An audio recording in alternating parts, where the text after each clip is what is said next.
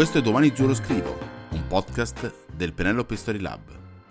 E io sono Ivano Porpora.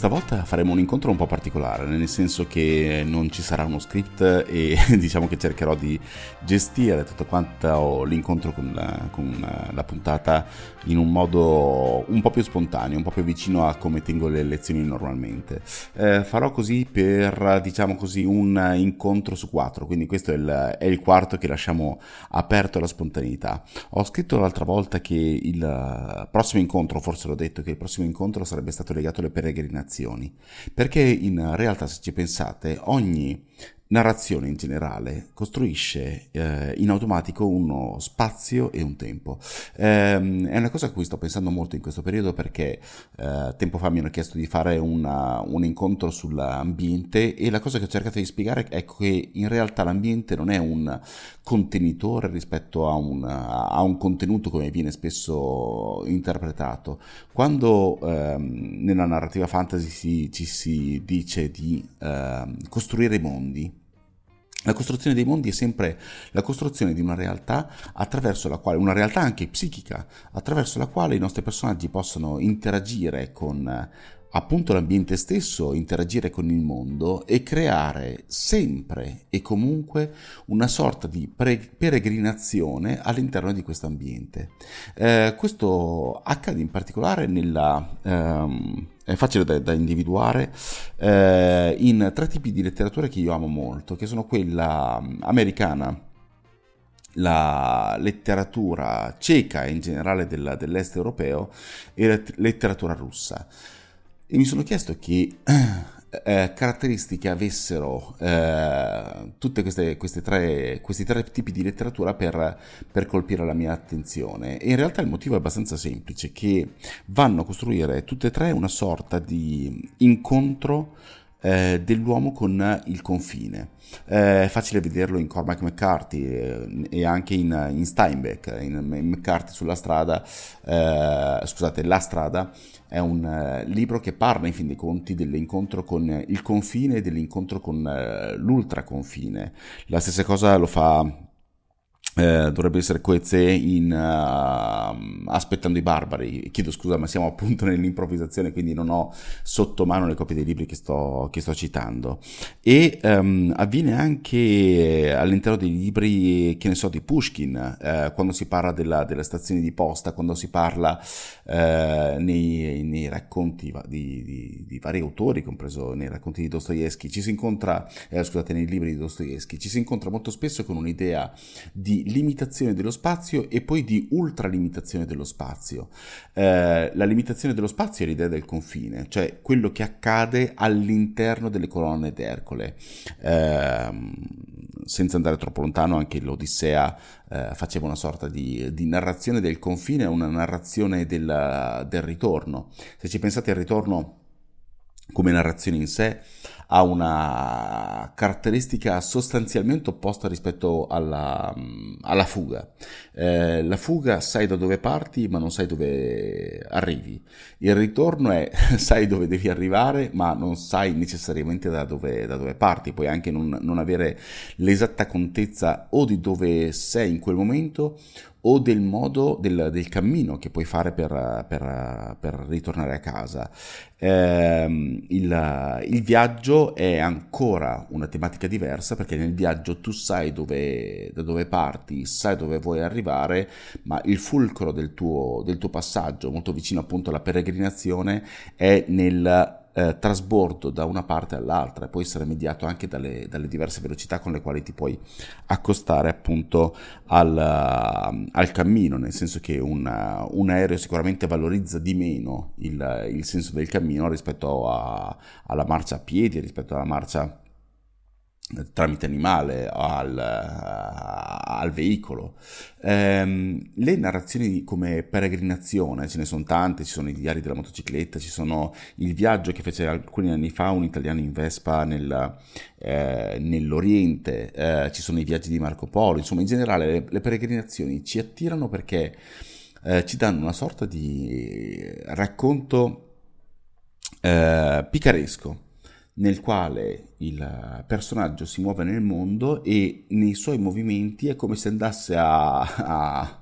eh, a sbloccare dei livelli, come se andasse a, improvvisamente ad aprire una casellina, tipo le, le, caselline dell'avvento, avete presente, e aprendo quella casellina scoprisse di volta in volta o un pericolo o un aiutante o una possibilità, ma in realtà sempre il viaggio è anche un viaggio intimo, una di quelle cose che sembrano scontate, come dire, in realtà viaggi per, per andare a riscoprire te stesso, ma ne scopriamo la, eh, la profondità di questo, ne riscopriamo la validità nel momento in cui eh, ci troviamo noi stessi, molto spesso in un viaggio o all'estero o in una località eh, che ha caratteristiche particolari, a me capita con, con le isole vulcaniche, e abbiamo la sensazione di esserci già stati, come se quel luogo ci rispecchiasse molto di più, ci fosse casa più di casa. Eh, questa cosa è possibile anche all'interno delle narrazioni che stiamo scrivendo. Prima stavo dicendo quindi il, il senso del confine, nel, nel, Selvaggio West questa cosa è evidentissima, cioè la, il confine degli stati, il confine dettato dai, dai Comanci, il confine che è dettato da eh, altre proprietà o dal confronto con, con, la tua proprietà, il confine che è dettato anche da limiti naturali, la scoperta del deserto, la scoperta eh, delle, delle, montagne, il, un, un, fiume e il, eh, appunto il confronto con l'ultraconfine, con quello che ci può essere al di là di questo confine e che molto spesso getta un'ondata di speranza eh,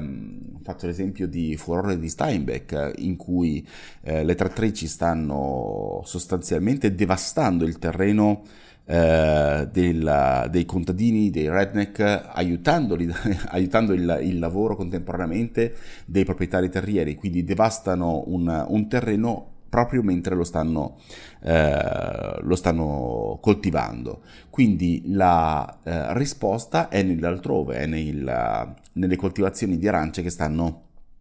in, uh, in, California. Lo stesso accade con uh, appunto col viaggio di Cormac McCarthy, in cui il mare, se ricordo bene, è il, è il momento in cui ci sarà una, una possibilità, finalmente, una, una, un posto di, di riscatto. Eh, ci saranno un giorno, immagino che non sia ancora, ancora il momento, ma credo che non, non mancherà più, più, tanto, le narrazioni da parte delle persone, eh, narrazioni intendo non saggistiche, ma romanziere di narrativa eh, delle persone, degli, dei, in particolare degli africani, che hanno dovuto fare un viaggio per il Mediterraneo e sono arrivati in Italia. Quindi il confronto eh, inizialmente con il senso del limite dettato dal, dal, dal, dal loro paese o da paesi confinanti, sappiamo tutti tristemente devo dire delle prigioni libiche o comunque delle, uh, dei problemi sia a titolo personale che collettivo che, che politico che ci, sono, che ci, sono, lì. C'è il senso del limite molto forte che è dettato dal, dal Mediterraneo e poi c'è il, il momento in cui eh, c'è il confronto con una ideale terra promessa o con un trampolino, perché in realtà molto spesso non, non, non sono arrivati in Italia per l'idea di restare in Italia, ma di uh, sbarcare in, in, altri stati. Eh, ma il confronto appunto con la terra promessa, che in realtà terra promessa non, non lo è diventata. Se ci pensate, non è una narrazione molto diversa da quella degli italiani eh, nelle miniere del Belgio eh, di, di, inizio secolo, eh, inizio Novecento intendo, oppure gli italiani che arrivarono in, um, in massa dalle, dalle navi eh, negli Stati Uniti e che furono anche eh, fortemente criticati dagli stessi giornali statunitensi, eh, molto spesso azzoppati anche nel cognome e si dovettero ricreare una loro identità, una, una loro struttura e anche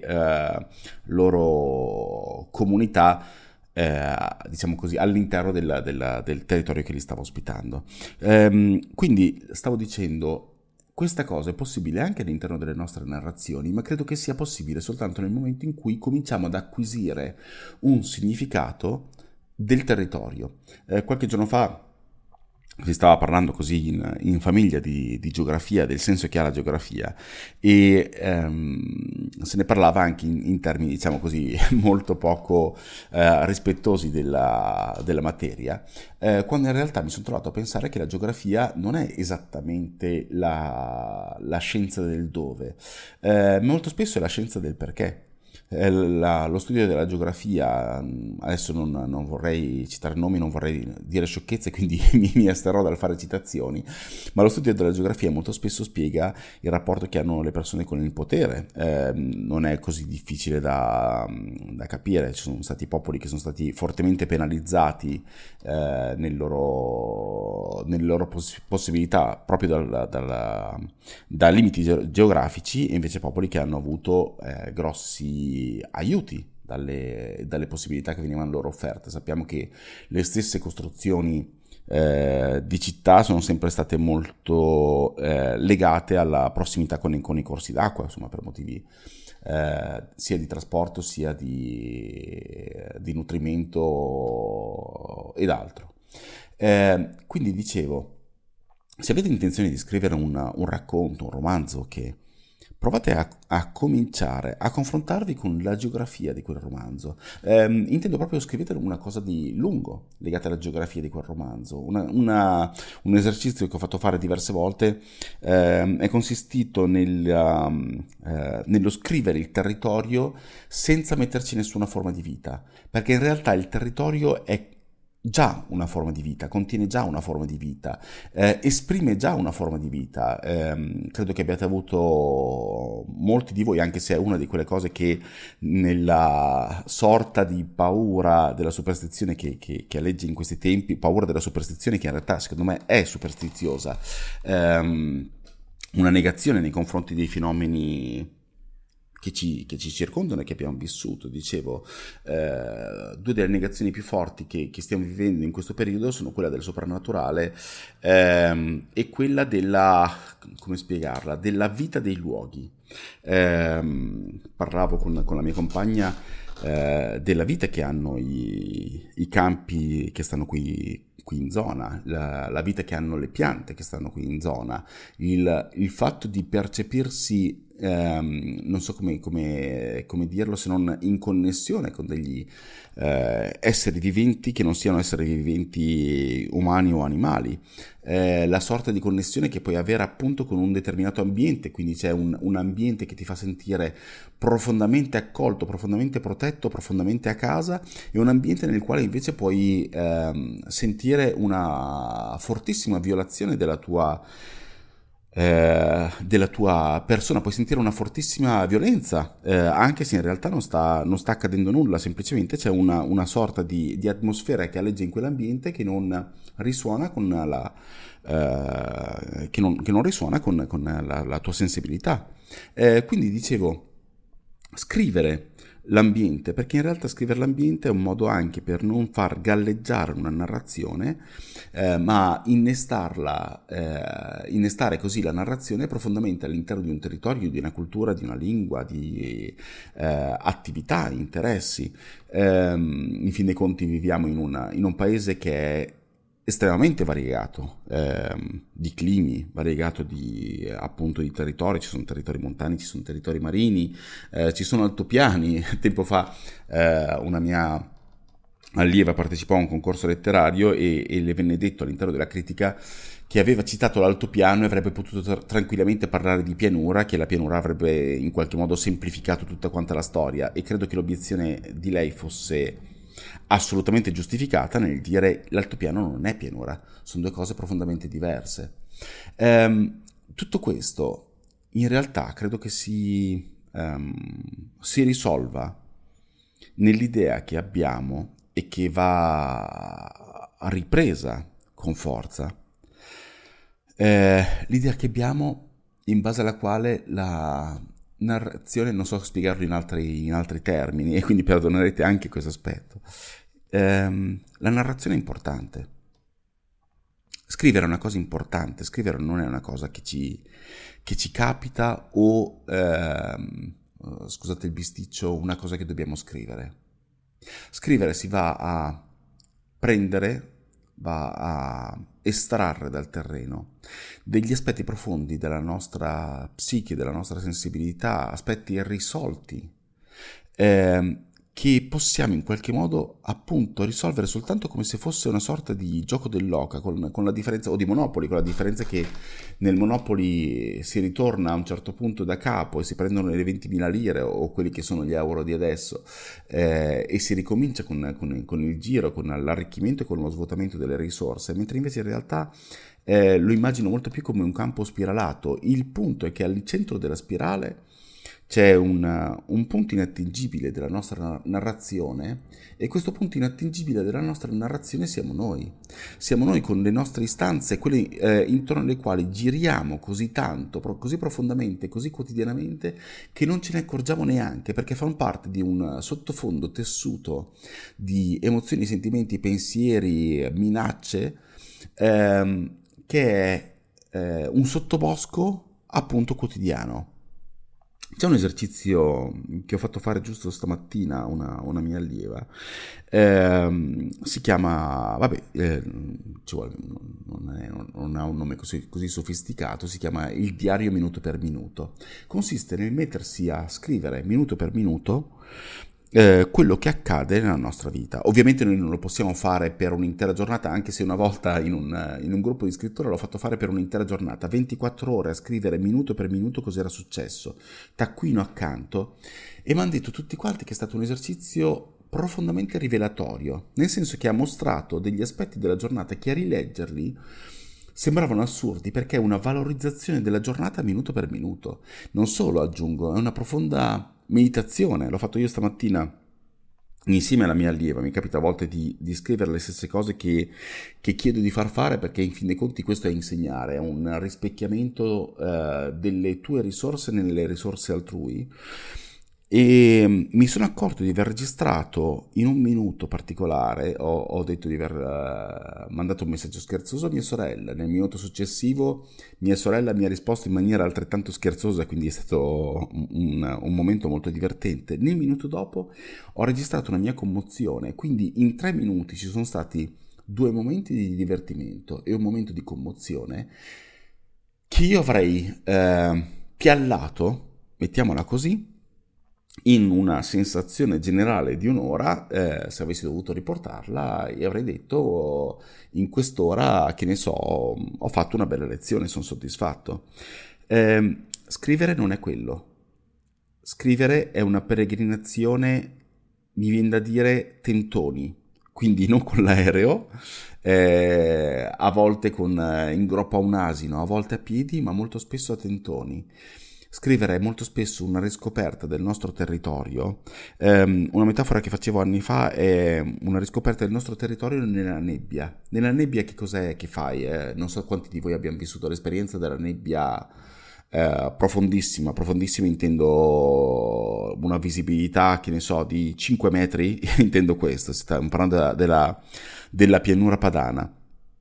Quando non vedi 5 metri in là, a volte ti capita, se, stai, se sei in macchina, di dover far scendere qualcuno. Questo qualcuno, eh, mi è successo, deve camminare con una mano sul cofano davanti alla macchina e dire continuamente vieni, vieni, vieni.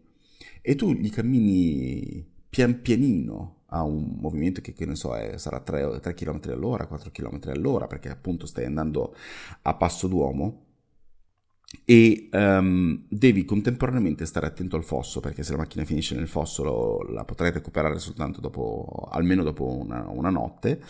ehm, e devi contemporaneamente reinterpretare tutto quello che ti circonda alla luce della nebbia quindi vedi un cespuglio e dici questo cespuglio vicino a casa mia c'era o non c'era? Vedi una mini svolta a sinistra che normalmente avresti interpretato come rettilineo, ma lì diventa una mini svolta sinistra, diventa un momento di commozione, diventa un istante di uh, risata per una battuta di tua sorella e gli dai improvvisamente alla luce di quella nebbia, ripeto, alla luce di quella nebbia, gli dai una nuova interpretazione completamente diversa, perché ti sta portando vicino alla, al centro di quella spirale e nel centro di quella spirale ci sei tu. Infine vedi un, un, distributore di benzina e dici ma a casa mia c'era un esso o un tamoil e questo ti fa ragionare su due punti diversi. Il primo è che fino a quel momento non avevi considerato se fosse esso o tamoil perché non era un momento importante della tua vita. Tu hai sempre avuto quel distributore vicino a casa tua, ma non ne avevi capito l'importanza perché fino al momento in cui non sei in una condizione di mm, quasi disperazione, non sei in un incontro, un confronto fra la vita e la morte, fino a quel momento le risorse non le avevi prese come risorse, ma le avevi prese come dati informativi. Quindi quel confronto fra la vita e la morte paradossalmente aumenta esponenzialmente la tua attenzione nei confronti del mondo. Il personaggio smette di essere chiuso in se stesso, ma comincia ad aprirsi perché se non si apre muore. E la seconda cosa che succede, il secondo aspetto che eh, la, pere- la peregrinazione ci dona, è che da quel momento in poi quello smetterà di essere un distributore dell'esso della Tamoil e diventerà eh, nella tua vita quel giorno in cui la differenza fra l'uno e l'altro ha segnato non solo una narrazione ma una vita. Per questo leggiamo a volte, per uh, arcuare il nostro interesse, arcuare la nostra attenzione, capire che passo bisogna andare quando bisogna andare avanti passo a passo e poi da quel momento in poi cercare di capire eh, se i distributori di, di, che marca saranno e capire che questa cosa qua, questo elemento qua così piccolo può essere molto importante, può addirittura arrivare a segnare il nostro cammino e segnare la nostra vita. Vi ringrazio per l'attenzione, noi ci sentiamo fra qualche giorno per la nuova puntata del podcast.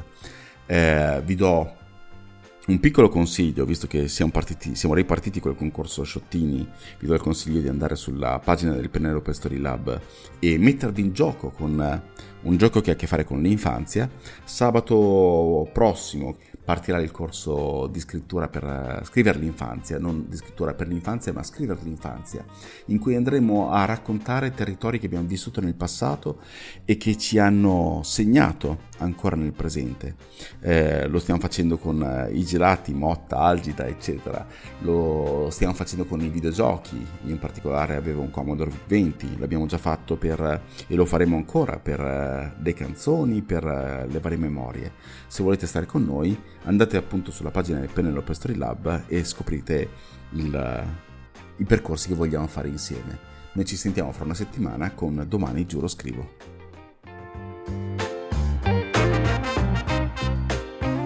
Avete sentito Domani Giuro Scrivo, un podcast del Penelope Story Lab e io sono Ivano Porpora. Alla prossima!